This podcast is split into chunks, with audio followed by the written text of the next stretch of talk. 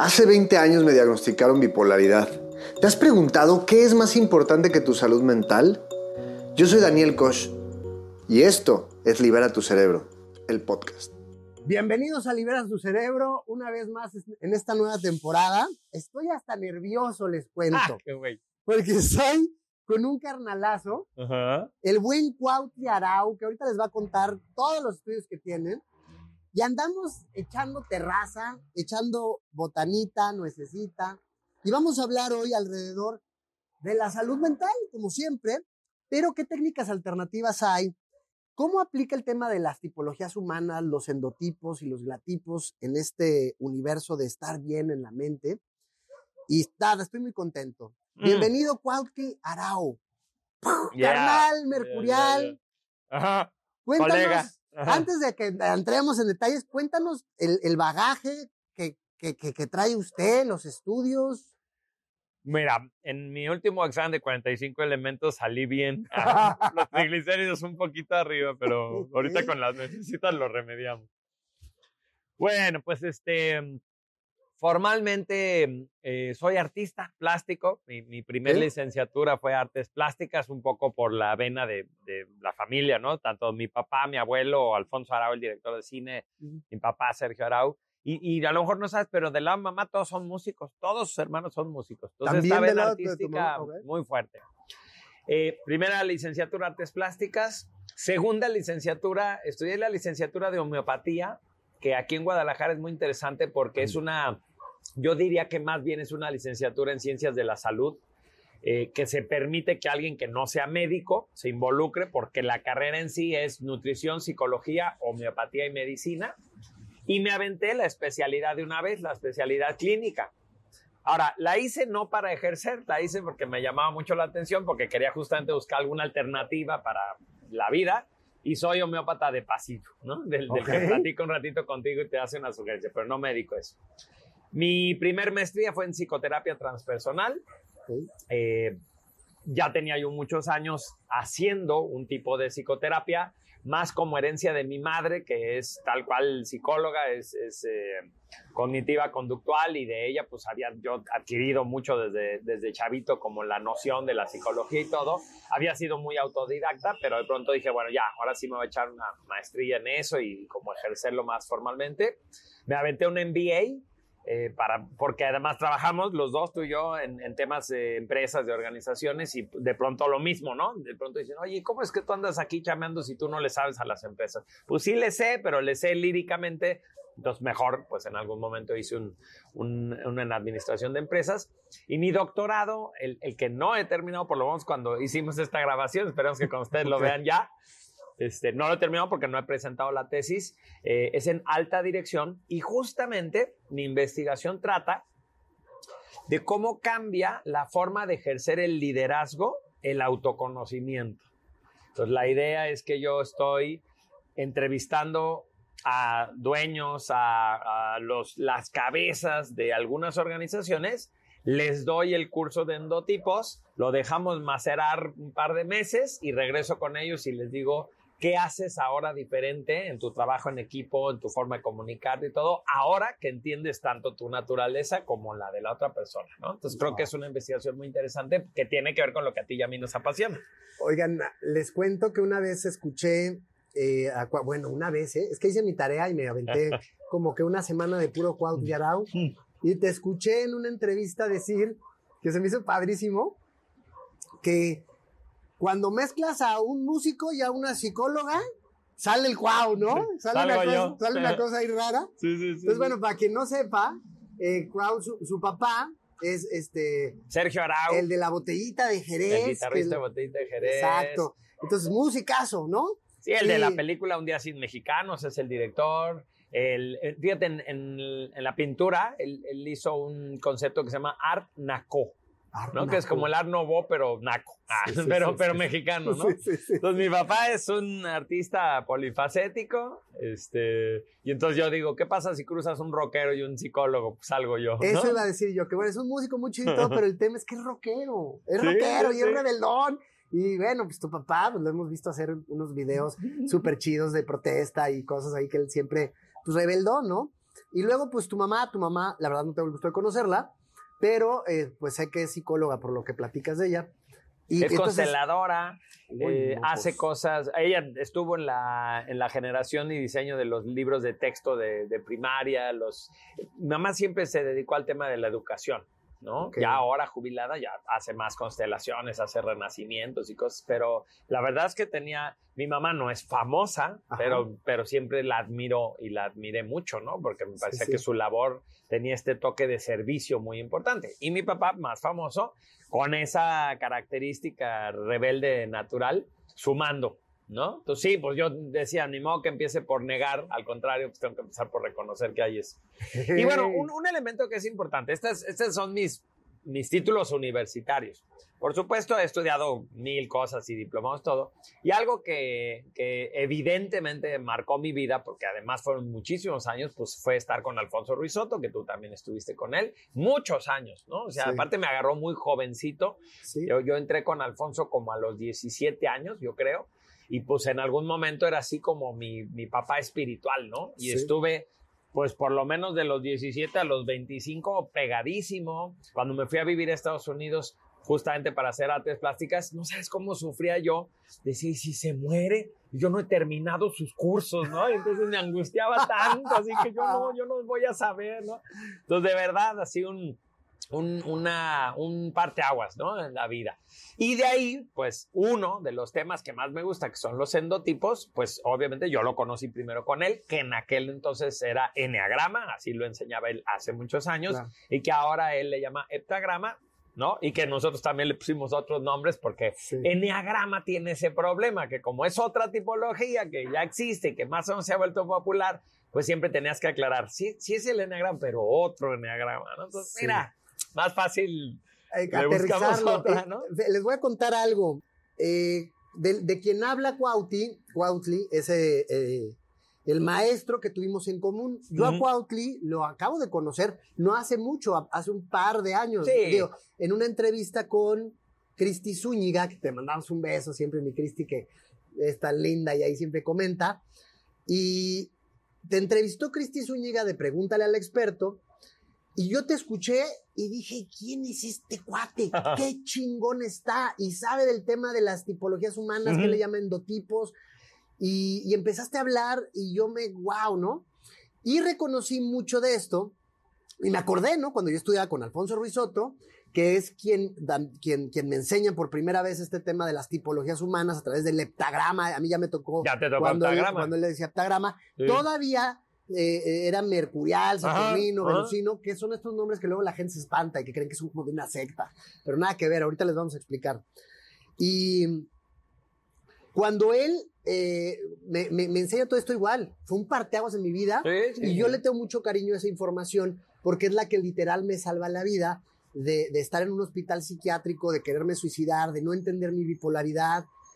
Pues llega esta información de calidad muy bonita, muy precisa y me ayudó a salir Claro. adelante. Entonces tengo mucho cariño. Entonces cuando escucho a Cuau hablar de esto, dije, yo lo tengo que conocer, yo lo tengo que entrevistar.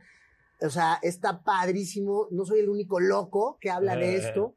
Y yo lo había utilizado mucho, única y exclusivamente en el mundo de la salud mental. Ajá.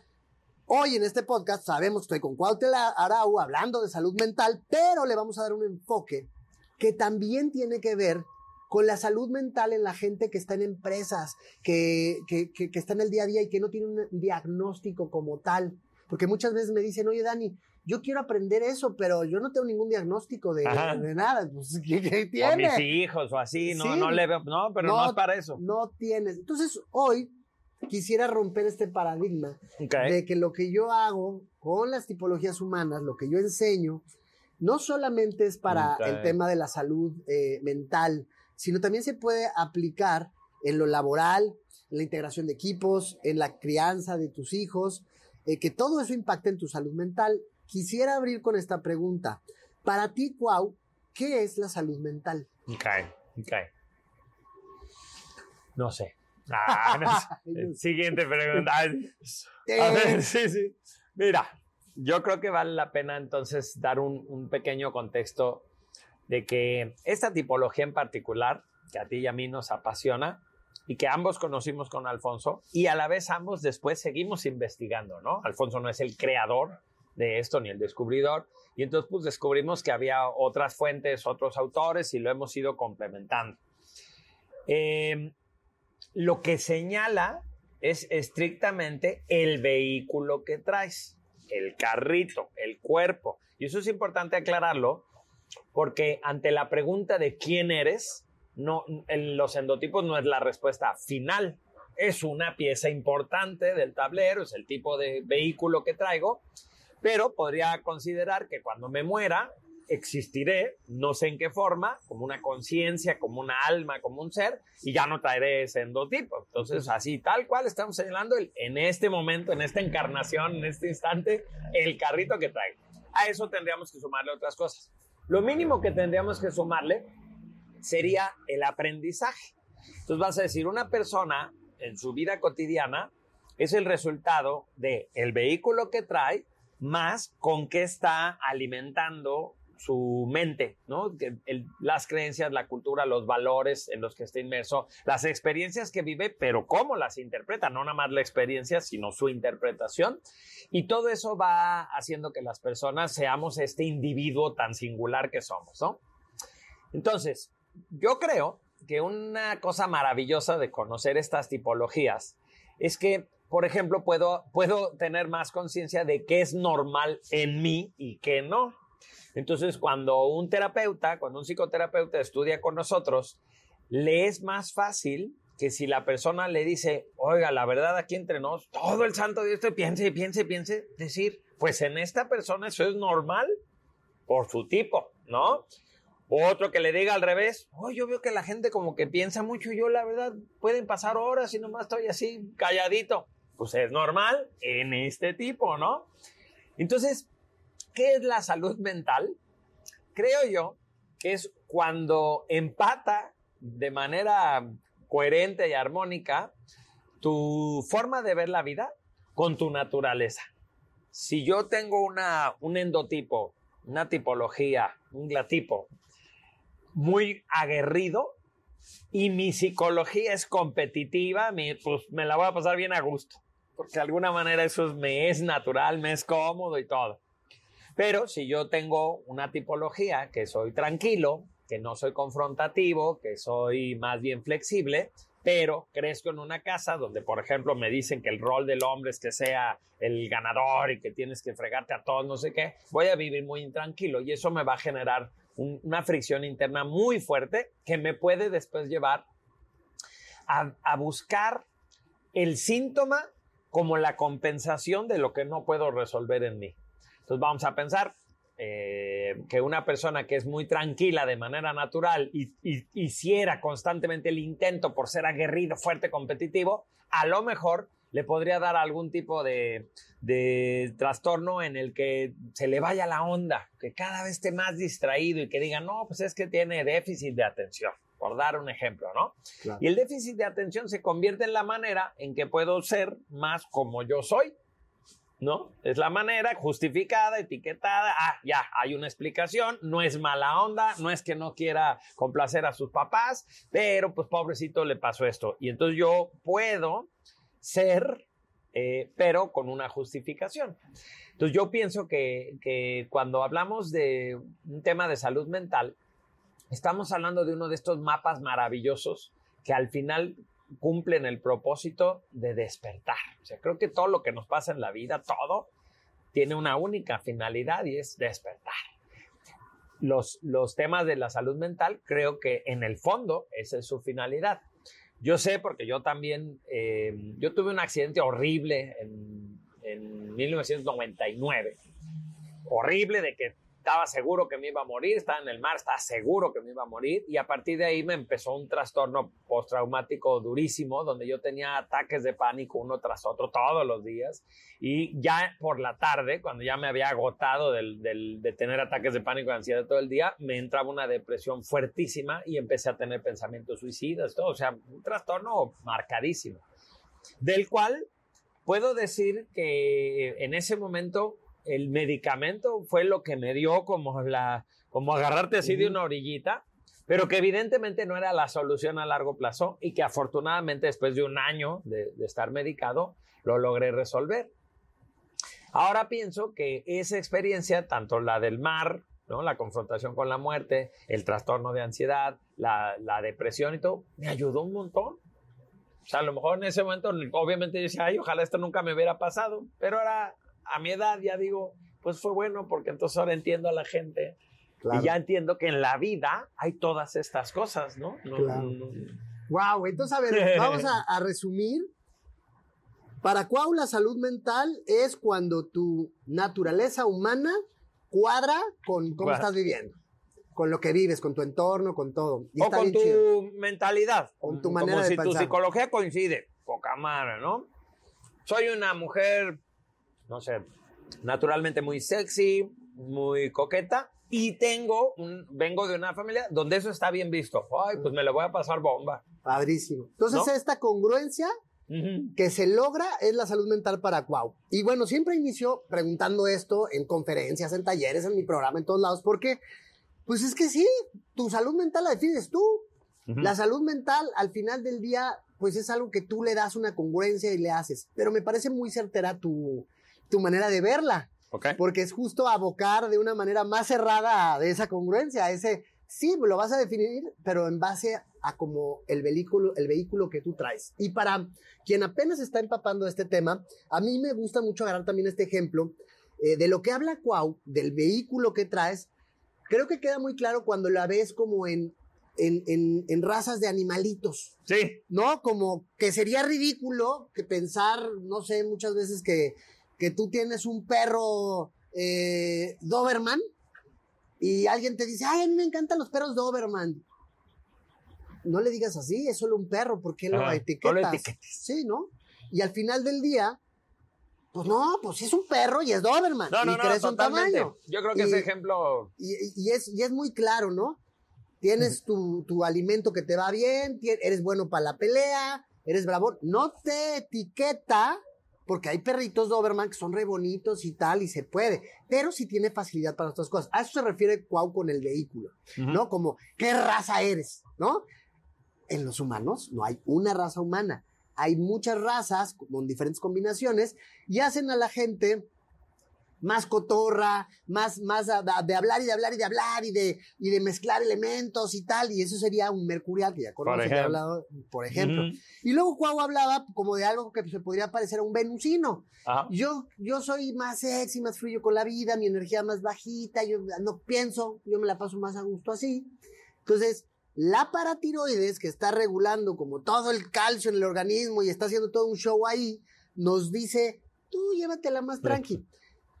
Si mi salud men- mental se ve atentada, como bien lo dice Cuau, de, oye, tú tienes que pensar más, organízate, tienes que ser el número uno y todo, empieza a tronar y la gente literal se quiere suicidar. Wow, yo hoy lo digo con mucho orgullo y dolor y con cosas Ajá. así Sí, sí, raras, eh, que he Mm. conocido gente que literal se ha querido quitar la vida, arrancar la vida, y la mamá, bueno, se vuelve loca, el papá y tal, y al final, nomás entendiendo la tipología humana y respetándola, trum, tum, tum, tum, Sí. empieza todo y ya, sé que ya, ah, es que era lunar. Y ustedes saben que los lunares son personas medio oscuronas, que más bien quieren estar en su cuarto y que dibujan luego cosas que para vista de los demás dirían, ay, qué satánico, este. Y no, pues, y se le respeta ahí en el cuarto un ratito y al rato ya luego sale. ¿Qué, qué onda? Hoy sí, hoy ya, sí platico poquito. Y ya. Y cuando se respeta eso, se salvan vidas. Literal. Claro. Yo en el mundo de la salud mental hoy se los digo. Bueno. Tú, tú, a ver, Dani, yo te pregunto a ti. Ay, Dios. Si, si tú piensas eh, en esto que tú has vivido, ¿consideras que también este trastorno, esta bipolaridad, de alguna manera es como, era más propicia o era más probable que se diera por tu naturaleza Mercu? Por Yo- tu lado, o sea, dices, pues Sí. de alguna manera se parecía y ya Sí. nomás se extendió. Fue el empujoncito. Pues, claro. ¿no? Sí, la verdad es que sí. Yo dentro de, del, del taller que doy, tengo una, una sección donde, donde hablo como de los trastornos mentales que son más probables. Lo, lo que cada uno sería más posible. sí. Como esto que yo en México no lo he visto mucho, pero ya es que en Estados Unidos hay el anger management, ¿no? Sí, sí, sí. Entonces, la gente que tiene estos estallidos de ira y que comete idioteces, pero graves, ¿no? Y que termina en la cárcel, no me daría. O sea, yo lo veo y digo, no, no me veo que un día me pase eso. Sí. Pero no es que me lo atribuya desde un sentido de porque soy bien fregón y porque yo me autocontrolo, sino nada más porque no tengo como la madera para eso, ¿no? Sí. Eso. Y entonces lo puedo entender. Sí, es padrísimo. Y algo que a mí me ha ayudado muchísimo es justo entender que mi naturaleza tiene propensión a ser bipolar y que, y que soy un cuate enredado y que de pronto digo una cosa y luego me digo que no y, y voy, y- pero sí. Y eso- ese Ujú. cantinfleo, hoy lo reconozco como algo que es parte de mi naturaleza. Ujú. Y entender esto me ayudó mucho a saber que yo tengo que tomar notas, que yo lo que estoy pensando me ayuda mucho a escribir. A mí, Como estructurarlo. habrá, ajá, habrá gente que eso no le va bien, pero a mí me va bien. Y yo creo que en general todos deberíamos de tomar notas y escribir. Y para esto aprovecho un comercial. Necesitamos un pinche cuaderno. Y, y el cuau, el otro día me dio mucho gusto, fui a comprar un libro del cerebro, que me, me encanta a mí el funcionamiento del cerebro, un método de autoaprendizaje a color y muy, muy bonito. Y de pronto me topé ahí en la, en ¿En la librería, este, en la Gonville, eh, El el pinche, pinche cuaderno. cuaderno, y me dio mucho gusto, dije, qué perro, yo, eh, yo a él lo voy a entrevistar, ¿no? Dije, qué padre. Entonces, bueno, pues aprovechos el comercial, busquen el pinche cuaderno porque están bien padres. Este, ahorita a ver si hay chance, creo que trajiste, vi que trajiste unos, ¿no? Se los enseñamos y todo. Es que le traje un regalo. Ah, miren, qué, qué chido. Ahorita vamos para él. Pero bueno, yo haciendo mi tarea, pues vi que, que todo lo que hablas, y, y la verdad es que para mí fue terapéutico hacer esta tarea de escucharte. Porque Cuau tiene la misma tipología humana que yo en esta glándula que nos rige. Ya el endotipo, pues tendremos nuestros porcentajes más menos. eh, pero de- somos carnales de la glándula que nos manda, tenemos la misma energía. Y es bien curioso porque gente que nos tenemos amigos en común, Ajá. gente que nos conoce de pronto. A Tú mí me me- recuerdas mucho. Ajá. Ándale. Sí. ¿No? Tú me recuerdas mucho al. Ujú. Y, y se mueven igual. Y son nerviositos los dos. Y yo me estabas describiendo eh, la tipología humana. Aprendan, vayan más allá. ¿Qué es el endotipo? ¿Cómo se compone? Eh, De verdad, no se queden nada más ahorita en la diversión de escuchar algo interesante, sino profundicen en, porque a mí literal me ayudó muchísimo con mi salud mental. Resumiendo entonces, ¿cómo, cómo tú ves la salud mental? Ahora, ¿qué hay de herramientas alrededor de que podemos utilizar? Yo empiezo. Va. No, no estoy en contra de los medicamentos, porque luego a veces se confunde. Creo que algo muy padre, como bien lo mencionaste en un principio, es, pues está el medicamento psiquiátrico, ¿no? Tomar un antidepresivo, algo, no le tengan miedo. Vean si les funciona, qué efecto les hace y si les ayuda a llegar a esta bardita, Ajá. ¿no? Pero no es todo. ¿Qué más No, hay? y y yo pienso que ni siquiera pretende serlo, ¿no? O sea, Ajá. es como si alguien tiene diabetes tipo 2, eh, pues la insulina le va a permitir que no le dé en ese momento un, un coma diabético, una cosa, pero no pretende resolver nada. O sea, en ningún momento Sí. la insulina dice en la cajita, eh, inyectes Te- esto muy seguido y de pronto ya no va a tener diabetes tipo 2. Entonces, yo creo que la medicina alopática tiene su lugar. Sí. Lo malo es cuando, cuando creemos que es la única cosa que se puede hacer y que también lo malo es cuando creemos que, que es para curar y en realidad es para paliar. O sea, tiene la función Sí. de compensar. Es como si me como algo que me cae muy mal, me da diarrea y tengo que ir a dar ahorita una conferencia, pues me tomo un pepto. Pero si no tuviera que dar la conferencia, yo me quedo en mi casa y saco todo porque Claro. ¿cuál es la necesidad de tenerlo, no? Sí. Entonces, eh, yo creo que entender a lo mejor a, a la alopatía, fíjate, cuando, cuando el psiquiatra que en ese momento me atendió, me escuchaba, yo tenía mucha resistencia que me dieron medicamento, ¿no? Entonces, cuando me escuchaba, él de pronto me dijo, a ver, cuando hace frío, ¿tú te pones un suéter o estimulas tu sistema calórico interior? Porque el mío ahí, ¿no? Respiraciones holotrópicas y la.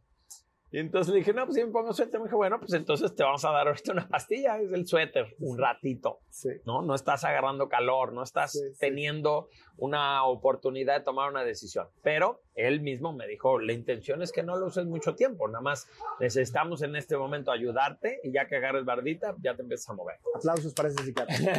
Entonces de ahí, pues yo creo que, claro, eh, como eso fue hace tantos años y yo estaba mucho más joven, pues no conocía un montón de cosas. Ahora, ¿cómo lo hubiera resuelto, no? Pues bueno, lo, lo primero es, eh, creo que es muy importante reconocer cuando un desbalance químico está haciendo de las suyas y que no es un tema ni de ser idiota o de, o de que falta de voluntad o hay que ganas de jorobarte la vida o que por qué no eres más positivo, ¿no? Entonces, hay que reconocer eso, que fue una de mis lecciones. Yo creo que antes de la de, de esa crisis, de esa experiencia, yo creo que yo era muy soberbio. Yo creo que la gente que hablaba de depresión y eso me parecían tontos. Yo decía, pues qué tontos, que mediten, Qué huevón. deja de pensar en eso y ya, ¿no? O sea, concéntrate en otra cosa. No, no, no le entendía. Y yo creo que por eso Diosito me mandó la mía, ¿no? Para decir, a ver, a ver. Venga, si- mi niño. Venga, a ver si es cierto que está tan fácil. Bueno, entonces primero, yo creo que ahí hay que reconocer la situación. Creo que algo muy valioso que yo supe hacer eh, sin saber mucho fue pedir ayuda, aceptar, a ver, ¿sabes qué? No, no confío plenamente en mi propio criterio, ayúdenme, ayúdenme a ver, ¿no? Ayúdenme a, tomar la decisión, ayu- acompáñenme y, eso creo que fue muy bueno. Con el tiempo, cuando estudié homeopatía, pues descubrí, por ejemplo, que la homeopatía es una mal llamada medicina alternativa, porque en realidad tendría que llamarse medicina, otro, otro paradigma como la acupuntura y como la herbolaria y otros.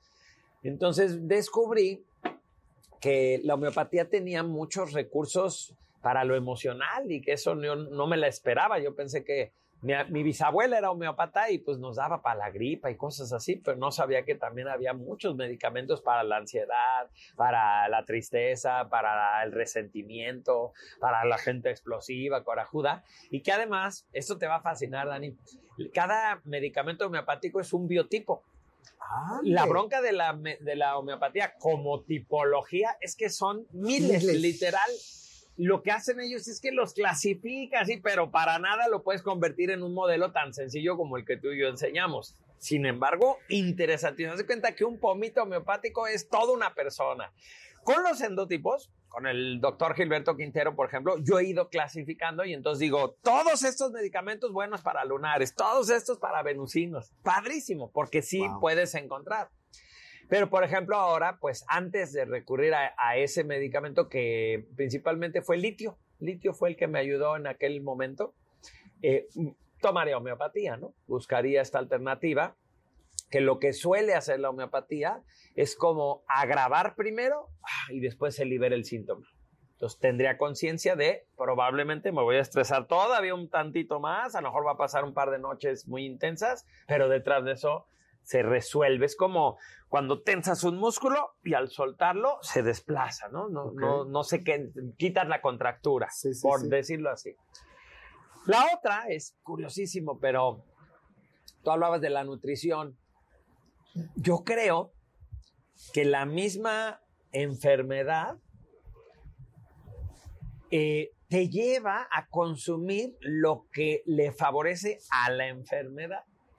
Entonces, por ejemplo, si hoy yo tuviera esos niveles de ansiedad, pensaría que lo ideal es eliminar cereales, azúcares, estimulantes como el café o cosas así, porque eso le suele dar como combustible. Lo que pasa es que los panecillos, los postres, los tenemos como un paliativo de la ansiedad. Entonces es curioso, ¿no? Cuando estás muy ansioso, pues empiezas a, llegarle a los postres y a los chocolates y todo, buscando como que me den un bienestar temporal, una sensación de control, pero con eso nutres la ansiedad. Se le estás dando como la gasolina ideal para que se aumente. Entonces, por ejemplo, eh, siendo yo un mercurial eh, que eso significa que en general soy ansioso, soy preocupón, he notado que cuando hago una dieta keto, una dieta cetogénica, mi ansiedad se reduce muchísimo. Y no tiene nada que ver con que haya yo cambiado mi actitud o con que me haga una pregunta diferente o que deje de ver el punto negro. Tiene que ver con que si estás en cetosis, que es cuando te alimentas de grasa en vez de carbohidratos, pues simplemente no hay ese combustible. Entonces de pronto yo digo, wow, esto es lo que se siente estar tranquilo, esto es lo que siente estar confiado y no lo provoqué psicológicamente, lo provoqué fisiológicamente. Fíjate esta locura, eso, ¿no? Esto que tú dices, a mí me voló la cabeza. Yo no sé si ya te conté de esto, pero creo que te va a parecer muy interesante. En el tema de mi, de mi bipolaridad, llegué a una doctora, doctora, la doctora Pilar Mora, eh, que me ayudó con el tema de la alimentación haciendo un protocolo. Un protocolo que pues me iba a ayudar a matar un supuesto hongo que es el que provoca la bipolaridad. Entonces, yo siempre había escuchado la frase de somos lo que comemos. ¿Tú la has escuchado? Sí, sí, sí, sí, Bueno, pues ella me dijo, no, señor, no somos lo que comemos. Somos lo que alimentamos. y mm, ay, bueno, de paz. ¿No? Sentí como que subí un peldañito así. ay, güey, ya entendí algo, sí es cierto. Entonces ella me dice, hay bacterias, hay hongos, hay tata, todo un montón de cosas que viven ahí adentro y que te hacen pensar, sentir, actuar de una diferente manera. Estuvo bien bonito porque ella eh, escuchó de lo que yo enseñaba de las tipologías humanas y me dice, oye, te hago, te hago un intercambio. Tú enséñame gratis lo que tú sabes y yo te hago gratis tu protocolo. Y dije, ¿dónde firmo? Padrísimo. Claro. Entonces, pues nada, ella se metió a un taller de tipologías humanas y ya, y entendió. Y entonces, pues ella sí me debatía muchas cosas, me decía, espérame, no, es que lo que te hace pensar, sentir y actuar y ver como tal, no es solo tus hormonas. También depende mucho de las bacterias y de lo que está. Y, ay, pues sí es cierto. Y entonces, bueno, llegamos a un acuerdo, ¿no? En donde claro, traes un vehículo, traes un tipo de cuerpo, pero sí se ve inducido y modificado por el tipo de, justo lo que dices, de alimento que le das que estimula eso. yo podría pensar, oye, pues el yodo dicen que es muy bueno, pero ¿para quién? ¿Para quién? ¿Para qué tipo de cuerpo?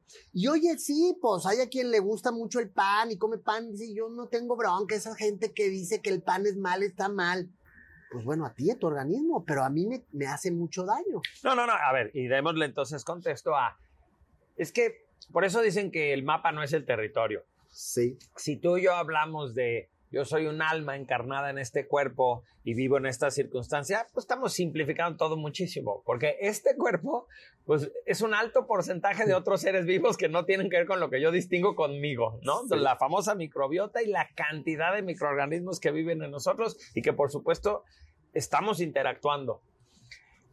Si a eso entonces le agrego la frase que tú dices es, a través de mi alimentación, yo estoy propiciando un tipo de experiencia eh, que repercute en mis conductas, en mis sentimientos, pero que no se me hubiera ocurrido alinearlos a la idea de, por ejemplo, un hongo. En, tantito antes de la contingencia, yo les dije, tengo un grupo que se llama expertos de endotipos, gente que ya tiene muchos años conmigo y que ha querido como profundizar, que yo les he pasado más libros y cosas, ¿no? entonces yo les dije, miren, he llegado a la conclusión de que todo lo que tenemos en los manuales refiere a personas neuróticas promedias con mala salud. Dije, he llegado a la conclusión de que decimos, los venusinos son así, los lunares son así, los joviales son así, porque estamos acostumbrados a ver a gente jodida, gente que come mal, que, que, se dedican a cosas que no les gustan, que tienen malas relaciones, que son inmaduros emocionalmente. Entonces yo les dije, creo que deberíamos de hacer un esfuerzo real por comer sano, por dormir bien, por hacer ejercicio, por madurar emocionalmente yendo a terapia, por hacer meditación todos los días. Y sería interesante reescribir a todas las tipologías. Oye, qué maravilla. En, versión sana. ¿Cómo es un mercurial sano? ¿Cómo pues, es por ejemplo, no tiene por qué ser tan ansioso. Sí, ¿cómo es un marcial sano? Oye, sí es cierto. Oye, un mercurial sigue siendo creativo, sigue siendo tal, pero ya no es nerviosito en extremo, ya no es preocupona. ¿No? Sí, exacto. El marcial no tiene por qué caer en eso de ser iracundo si su alimentación eh, está ayudándolo a que, a que tenga la energía que necesita, no de más, Sí. ¿no? Entonces, bueno, fíjate cómo coincide con lo que, con tu propia exploración. ¿Es es la cándida o cuál en particular No, estaba? fíjate que al final del día no tiene un nombre, porque esto es algo que no es legal, no es algo que esté promo que se pro- Todavía. No, de hecho, tú hubieras visto, cuando yo llegué a este lugar, o sea, hubo que pasar filtros y hubo tal, y la doctora muy linda, pero Dani, esto por favor, no lo hagan con todo el mundo, o sea, lo estoy haciendo contigo nada más porque no es legal sacarte sangre, verle en un microscopio, sacar, decirte y tal. Pues no, o sea, porque ni siquiera hay un nombre. Eh, todo esto es una teoría, ¿eh? Ojo, ¿no? Para que Bueno, no pero la pensar- teoría en qué se convirtió. la teoría se convirtió en este hongo, vamos a matarlo, Ajá. quién sabe cómo se llama, pero aquí claramente hay algo en tu sangre que no está chida y al ratito te enseño este, las fotos, ¿no? Eh, y yo decía, no manches, pues sí, le sacaron eh, sangre a mi ahora prometida. Ajá. Y me dijeron, mira la sangre de ella y mira la tuya. Y yo, ay, cabrón, esto es un extraterrestre, ¿no? Pues esto es esto, es total, y pues vamos a matar a esto. ¿Cómo? Con un protocolo de alimentación. Ujú. Porque si le dejas de dar de comer eso a este supuesto hongo, pues se va a morir Claro. de hambre. Claro. Wow, el primer momento de mi protocolo fue agua, cabrón. Tres días, agua, Agua. cal- calditos, sin nada. O sea, era la verdura y todo, pero sí que sí, puro así nomás. Luego, ya échale verdura, pero sin semilla y pelada. Porque en la piel, ahí de ahí tal. Y fue un protocolo de siete meses brutal, brutal. O sea, yo sin mi ahora prometida No, lo hubiera logrado. Ok. No, lindísima, ella me ayudó me, con todo. Y fue, fueron siete meses, se cruzó la Navidad. Yo creo que te imagines a tu servidor en Navidad, así con, güey, pues mi A mí nada almendrita, mi- Ujú. ¿no? Y te, les doy la buena noticia y te comparto que los resultados han sido brutales. Yo ahorita estoy en depresión, en fase depresiva. Ok. Y La no gente lo no me lo sientes cree. para nada. No, sí, sí, sí siento que no tengo la misma energía, el mismo punch, eh, la mañana. Sí, sí, no- pero me refiero, no te sientes en la no, caída no, tradicional. No, ya no. Oye, y puedo adivinar o puedo anticipar que azúcar no estaba en la dieta. Por fue una- supuesto, es que- nada Es procesado. que hay ciertas cosas que además todos lo sabemos, pero no le hemos hecho caso. Agarren su pinche cuaderno y ya no Exacto, no refrescos, no procesado. El azúcar en la vida de un hombre paleolítico hubiera sido excepcionalísimo. Hoy me encontré unas frutitas, y, pero rarísimo, ¿no? Sí. Y hoy, pues, este, mm, están en todos lados y 24 horas y están en nuestra alacena, en nuestro refri, comemos unas cantidades de azúcar desproporcionadas que nos tienen fregados. Por eso esa me la puedo imaginar, Sí, ¿no? Retira esto porque no te va a aportar nada. sí. Entonces, bueno, el protocolo, se, o sea, era un libro, o sea, Ujú. bueno, no, dos libros, señoras y señores. O sea, el- el pro- el- el- de verdad algo muy elaborado, con mucha investigación, muy sustentado en el sistema endocrino, cómo funciona, cómo va reaccionando. Y por otro lado, también con mucha ayuda de recetas, de todo, porque es que es bien complicado. De pronto, ¿dónde como? Ajá, sí, sí. O sí, sea, claro. tú a un restaurante ir, olvídate, pues tienes que ser, tienes que ser ese mamón. Oiga, y este, ¿con qué tipo de mantequilla está? Sí, hacen ¿Es eso. mantequilla ghee o...? No, pues no, señor, pues quién sabe, ¿no? La chipa, ¿qué viene el restaurante? La chingue. Sí, sí, sí. Ay, ¿y le pueden quitar el queso? Si van a hacer este protocolo, tienen que, de verdad, pensar en que van a cargar con un topper, eh, de que van a y comer que van en a comer en casa. Eh, Que también no es una mala idea, ¿eh? O Pues sea, no, son esas nada. cosas que de pronto sí, piensa en la lana que te vas a ahorrar, piensa en que realmente estás ingiriendo cosas de calidad, Sí, el- lo, piensan lo que- de la lana, la de la lana. súper no relativo. Lo de la lana no sé, Cuau. Yo sí te voy a decir que comer bien de pronto no es tan barato. Este. Porque, pues sí. Pero a ver, yo te voy a decir cómo lo he experimentado yo. Y yo ahora solo como dos veces al día. Dos comidas grandes, dos veces al día. No hago ningún tipo de botanita ni de. ¿Cómo le O sea, llaman? te estoy ahorita. Ahorita me está Perdón. son sacando por la, por la pero toma. son, pero Ah, son, pero son son, ficticias, hecho así cada 10 minutos y no es cierto. Son almendritas y nueces. No hago colaciones y, y- y tomo como bebida, tomo suero. Casi todo el tiempo estoy tomando suero. Ok. Entonces, sí es más caro todos los ingredientes que como carne libre pastoreo, vegetales orgánicos, eh, ghee, cosas de mucha calidad. Pero entonces, lo que yo creo que me ahorro son todos los intermedios. Una comida completa. O sea, en vez de que mi presupuesto sea para tres comidas, pues hay una que no, ya nomás está dividido entre dos, más todas las colaciones y las botanitas, todo fuera. No hay gastos en refresco, chicles, no sé qué, pues no. Y la otra obvia es pensando a largo plazo, yo tengo 48 años.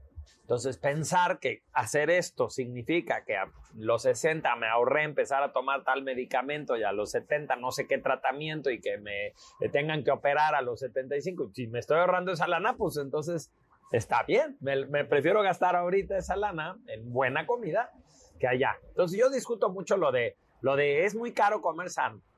Bueno, es muy barato comer horrible. Eso es lo primero. Segundo, creo que te ahorras en muchas cosas cuando empiezas a comer muy sano y que a lo mejor ahí está la compensación. Por lo pronto, los medicamentos que no te tengas que echar, ¿no? Oye, y si dicen eh, esto de que somos lo que comemos, ¿no? Respetando todavía esa frase, pues no sea rápido y barato. Sí. ¿No? Comida Mira, rápida es que hay que y extenderla, ¿eh? Porque está buenísima la frase. Yo pienso primero, somos lo que comemos y lo que comen lo que comemos. Entonces sería irme para el otro lado. Ajá. No es nomás comer vaca, es que tragó la vaca. Sí. ¿no? Entonces ya en esa dirección.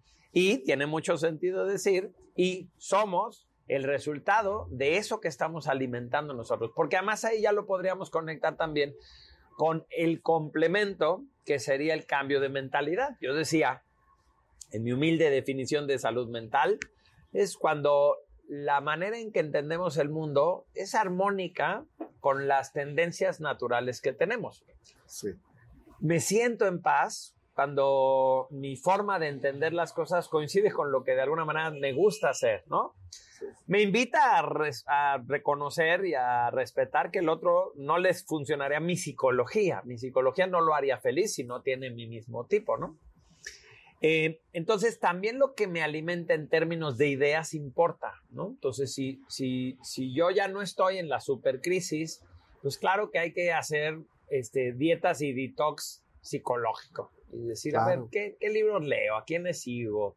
¿Qué, qué videos? Cada cuando se lava usted el cerebro, señor, Sí. señora, ¿no? Y fíjate que, em, que creo que ahí es donde una visión holística es importante. O sea, decir, ¿qué pasa si, si a, a esta idea de la salud mental y a todo, a la nutrición y a todo, siempre lo tengo conectado con un sentido espiritual? Ah, Ok, aquí quiero hacer una pausa, porque te quiero aprovechar muchísimo, porque sé que Cuau trae cosas que hacer. Entonces, vamos a brincar a otro tema ya de la siguiente Échale. pregunta. Pero vamos a resumir para que usted agarre su pitch cuaderno, le vaya anotando ¿Por qué y no voy saque mientras algo. por los cuadernos en lo que haces el Ah, resumen? pues ha- haga, haga, haga Ay, espérame, ya me acordé propio. por qué. Ya nomás el desorden que está haciendo este mercurial. Ahí les va, ¿qué acaba de decir Cuau y qué podemos resumir de todo? El tema de la salud mental, él la define como la congruencia entre tu cuerpo, tu biología, tu naturaleza humana, con tu contexto, con lo que piensas, con lo que aprueba tu familia, con todo eso. Entonces, cuando eso empata, ah, qué rico, hay salud mental. Luego, por otro lado, hablamos de, bueno, ¿y qué hay como alternativas? Entonces, yo hablé de, pues sí, está el fármaco que no te va a curar, pero te va a ayudar al bastoncito. a es el suétercito ahorita. el suétercito. Y luego Cuau dice, también está la homeopatía, que está bien padre, explórenlo porque tiene mucho que ver con también este tema de las tipologías humanas. Y de ahí nos brincamos a la alimentación. Eso es otra cosa que puedes hacer. Ver qué estás comiendo y cómo te impacta. Y ahí sí, no es que cambies tu manera de pensar, ni que vayas a terapia psicológica, ni nada. Porque para efectos rápidos, lo otro que hay también, por supuesto, lo voy a decir muy rápido, pues es la terapia psicológica. Ve Ah. al psicólogo, ve al psicoterapeuta, ve con el coach. Sí, no se espanten, no se alarmen. El coach también te puede ayudar con tu salud mental si está bien preparado, si no es un cuate eh, charlatán que está muy de moda. Yo defiendo mucho el tema del coaching porque bien hecho es fascinante, es maravilloso, pero hay que prepararse, no es de un fin de semana. Entonces está eh, la terapia psicológica, la terapia psicoanalítica, cualquier tipo de terapia te va a ayudar también. Pero luego brincamos a la parte espiritual, que es donde me quedé. Así que ahora sí anótenle en su pitch cuaderno, que miren. A ver. ¿ok? ¡Ay, ve Estos son los que hay ahorita Este fue, el que, diferentes. este fue el que yo vi. Entonces tuve todos y va a elegir ¡Ay! cada ¿Uno de los, sí, claro, cada uno de los pinches cuadernos tiene una historia, tiene un, il- un ilustrador, un artista, tiene una razón de ser. Ok. Pero lo que son es extraordinarios cuadernos calidad europea, o sea, su competencia Sí. serían los Moleskine, ese tipo de cuadernos finos, Ok. pero con precio mexicano, porque un Moleskine va de 500 para arriba. ¿no? A mí me decían, una vez una prima me regaló una, una, una Moleskine, que es una Ajá. sendita de piel muy... Y me decía, es que no sabes lo que estoy regalando, es una chingonería. Y yo, hoy ya van a hablar y van a preguntar, ¿me pasa usted con el muchacho de la Moleskine? Porque, sí, entonces, de sí, esa sí, calidad estamos hablando. De esa calidad, y estos cuestan 250 pesos. Entonces, bueno, la mitad de los Wow. más baratos de, de esos. Porque yo decía, tiene que haber buenos cuadernos mexicanos. Ya, ya, ya sabe cuál, cuál voy a elegir. Creo yo, que sí. segura. Sí, ya, ya sabe cuál, cuál voy a elegir. yo, tengo mis apuestas, pero los Pues- quería poner al final a ver qué tal te iba. Trino. Sí, sí, sí, fíjate. Y ya, además, esos son de colección porque ya nomás quedan dos ejemplares. ¿De Así es que verdad? ya te quedaste Bien. con uno de ellos. ¡Ay, Bien, bien elegido. Está chidísimo mi pinche cuaderno. Y este Zen, para algún venusino que quiera, este, y ahí tiene mucho. Bueno, Oye, yo bueno, lo que hago es que tengo un cuaderno para mis reflexiones espirituales, otro para la psicoterapia, otro para mi día a día. O sea, porque Ok. pues, sí, me doy cuenta que no, no quiero el mismo cuaderno para no, todo. no hiciste uno pa- por tipología. Yo pienso que podría decirte cada uno como a quien le gustaría más. Ah, sí, ok. Pero más bien los pensé como por porque Bueno. no tengamos el mismo cuaderno para Es el del mercurialazo, ¿va? Sí, el, ¿va? de Trino Camacho, pues. Bueno, que pues de verdad, vayan y busquen eh, el, el pinche. Creo que tienes una página de internet de. Pinchecuaderno.com. Ok, Neta, digo, les juro por mi vida que ni me está patrocinando, ni eso salió así del alma de, de, de que yo. Él ni sabía por qué los Yo ni traía. sabía. Pero qué chido, ¿no? Entonces, Pues bueno. entonces digamos que escribir está hilando todo lo que estamos platicando, porque hasta para cambiar de alimentación vale la pena llevar un diario. Vas sí. entendiendo, vas ahí poniendo, ¿no? Bueno, espérenme, espérenme, espérenme, espérenme, pausa. Entonces, como este señor y yo somos de la misma tipología humana y hablamos de arte y nos vamos y venimos todo, le tengo que poner orden y estructura. Entonces yo dije, al cual yo en esta entrevista le quiero preguntar qué piensa de su salud mental, ya lo vimos, qué piensa de alternativas que hay, ya lo vimos, y fíjense, nada más pensé en tres preguntas porque dije, van a Eh, se ser tan extensas. ¿Y qué piensas tú de la parte espiritual? Llámese lo que creo del universo, de Dios, de no de religión, pero que sí está, ¿qué, qué implica, qué impacto tiene el tema de la espiritualidad, de creer en algo más que tu carnita, en el tema de la salud mental, Nico? Pues todo. todo tiene que ver. Ser una persona que le da tiempo a la espiritualidad no es sinónimo de ser religioso. Entonces, por eso tú estás aclarando como ustedes lo quieran ver, ¿no? Una religión es una manera ordenada y específica en la que alguien busca la experiencia espiritual y Es, habrá... es como te religas, por eso hay abusados. La palabra religión viene de religar, es como tú te religas con Dios. al origen, a. Dios, a lo que quieras. Y habrá, como hablábamos hace un momento de las dietas específicas para cada quien, pues puede ser que alguien diga, pues yo me siento muy a gusto en la religión católica o budista o la que sea, porque como que se alinea conmigo, me siento a gusto, lo cual está perfecto. Quisiera invitar a la gente nada más a que no piense que lo que te funciona a ti le va a funcionar a todos, entonces deja de joder, deja, deja de obligar a todos a que crean en lo que tú crees, ¿no? Los, los atalayos. es, exacto, es un, es un método, ¿no? Decía Ken Wilber, la- las religiones son experimentos que han sido probados que llevan a las personas a una experiencia espiritual. Entonces se propicia, se propaga la información de algo que ha funcionado. Pero igualito que si descargamos recetas de internet, no a todo el mundo le van a caer bien. Entonces hay que, hay que distinguir entre la guía y el resultado. Ken Wilber Palomita. Eh, sí. Entonces, bueno, este, voy a tratar de responderte este, con ejemplos. Cuando vemos una imagen del aura, ¿no? Es una, un- puede ser una pintura, puede ser una foto Kirlan o algo. Entonces está una persona y su campo energético, ¿no? O los santos con sus aureolas, decir. Mi lógica me dice que ese cuerpo irradia un campo energético. ¿Qué pasaría si es al revés? Ese campo energético le da coherencia a este cuerpo.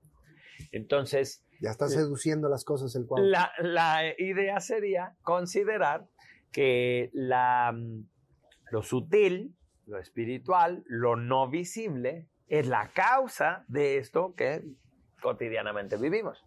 Si, si lo podemos intuir de esa manera, entonces podríamos decir que no hay nada que le suceda a una persona que no tenga una causa sutil, una causa energética, y, en, y, como por ende, un propósito sutil.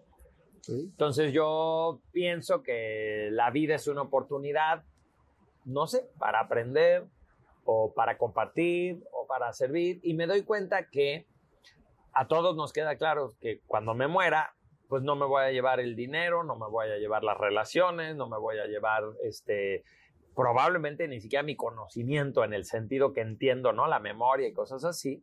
Entonces, probablemente el sentido que tuvo mi vida, pues sea más sutil. Quizás es una energía, quizás es una frecuencia en la que pude vibrar, quizás tiene que ver con cómo impacté, como si fuera una piedrita que cae al agua, cómo impacté al resto de las cosas, pero ya forzosamente tengo que tener una visión sistémica para considerar eso, ¿no? Entonces, bueno, yo creo que la salud psicológica es, uno de esos mapas que nos ayudan a ver ese frío, frío, caliente, caliente que será el propósito de la vida. Yo diría que el, el, único propósito que tiene cualquier experiencia es despertar la conciencia. Entonces, como te decía, creo que en mi caso, por ejemplo, fue muy obvio que la, esa experiencia del, traumática, fuertísima, y la depresión y la ansiedad y todo lo que me dio, pues a mí me, me hizo entender muchas cosas. Mi vida totalmente diferente después de esa experiencia porque pude ser sensible y empático y, y, comprensivo ante una circunstancia que era totalmente ajena a mí, ¿no?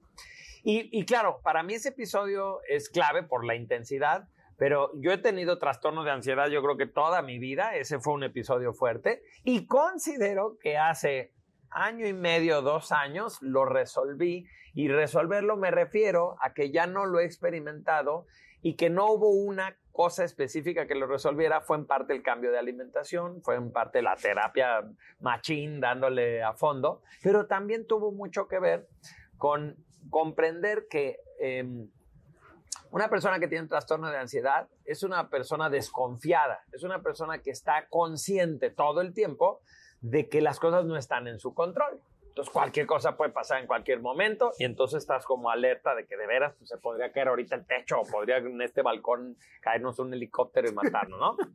Entonces hay una solución que tiene que ver como con como con hablar de lo probable y decir, bueno, pero qué tan probable es que eso pasara, pues el edificio tiene muchos años, nos marcaría primero unas grietas, ¿no? Entonces empezar a desbaratarlo. Pero la única solución de fondo es cuando dices, bueno, ¿y qué sentido tendría eso en un sentido espiritual? O sea, que, que si, si yo no tengo el control de las cosas, no significa que las cosas estén fuera de control probablemente significa que hay algo más grande que yo, más inteligente que yo, más amoroso Anoten su pinche cuaderno, espérame, porque luego hay cosas que impactan.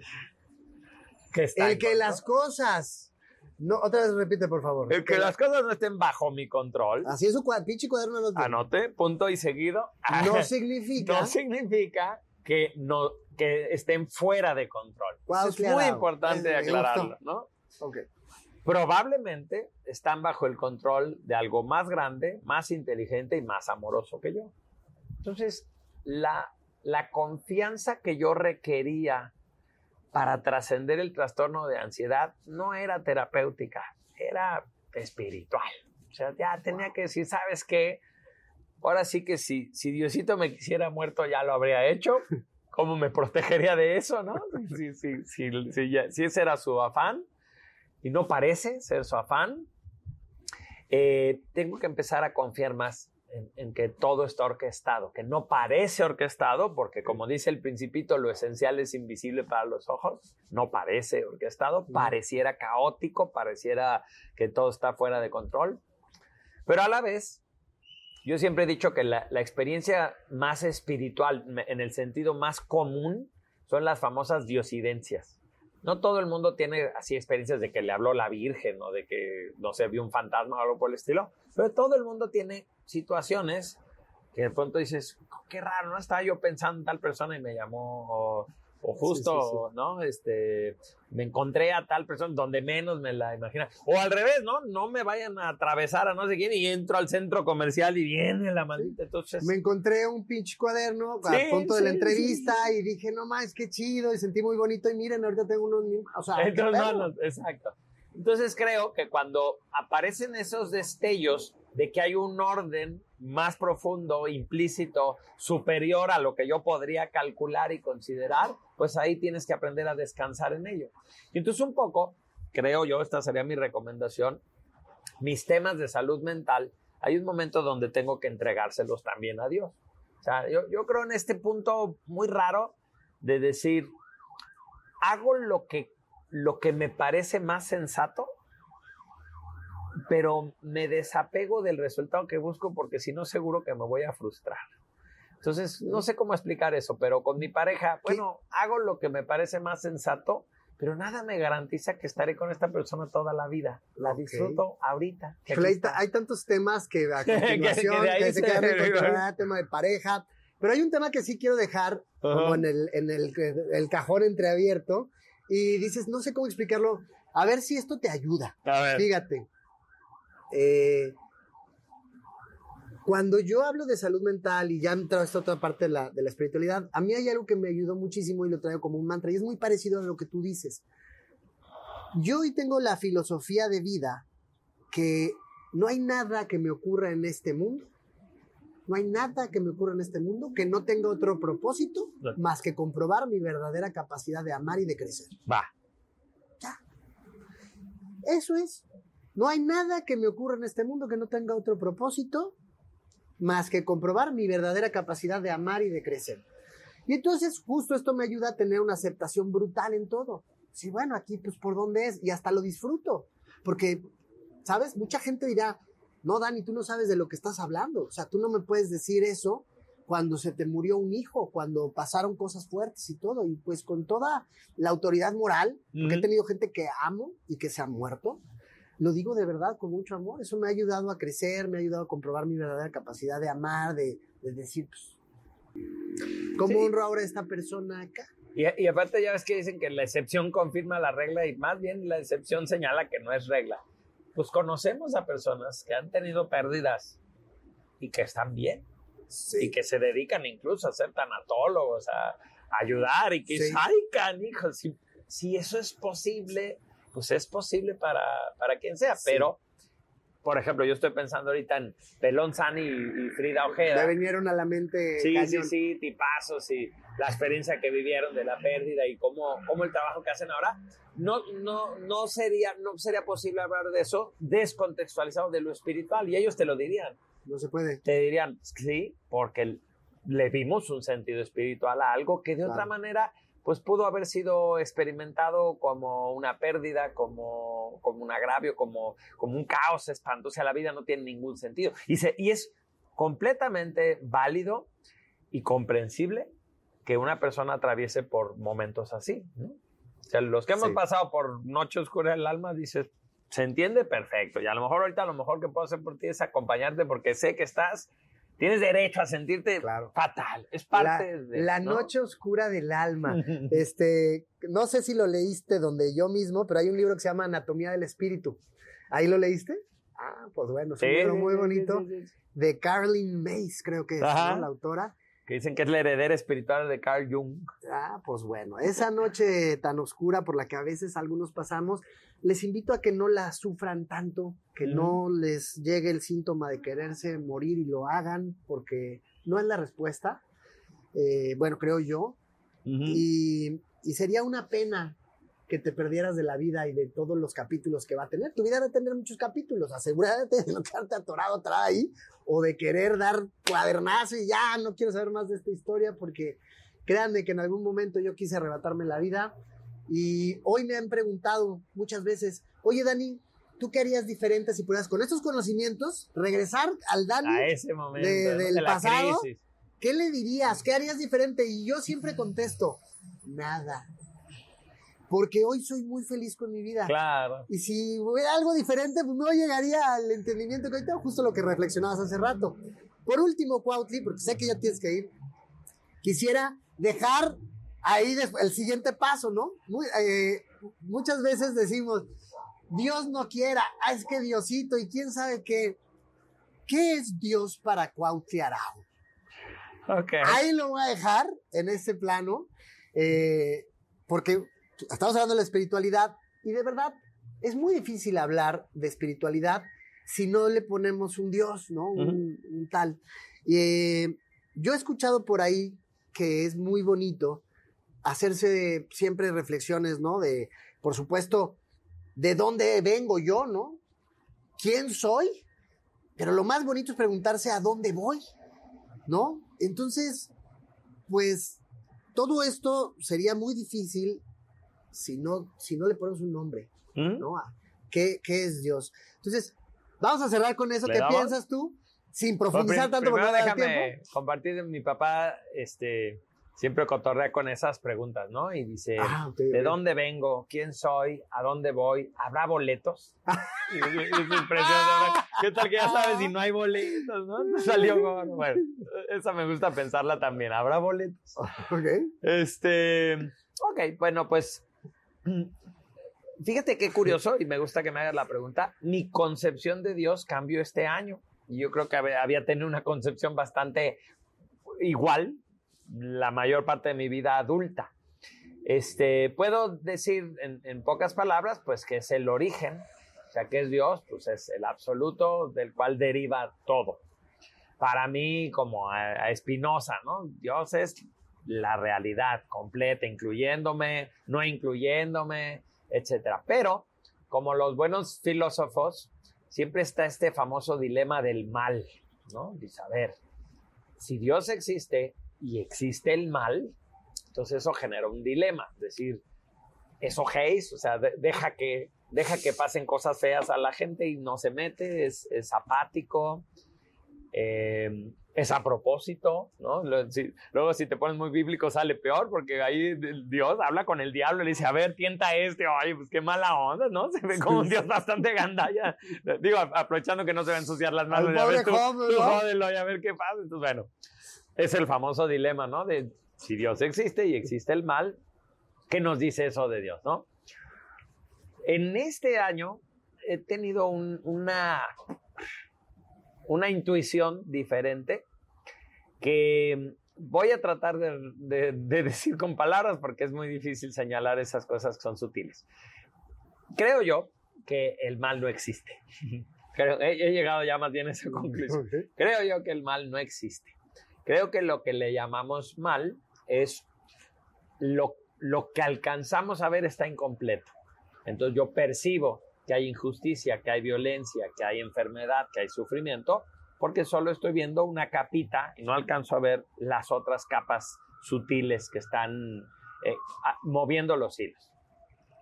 Entonces una manera de entender a, Dios ante el mal es, eh, imagínate que Dios es un señor y tiene siete hijos y sus hijos están dormidos y él está chambeando. Cuando observa a sus hijos, ve que todos están soñando y todos tienen los ojitos en REM.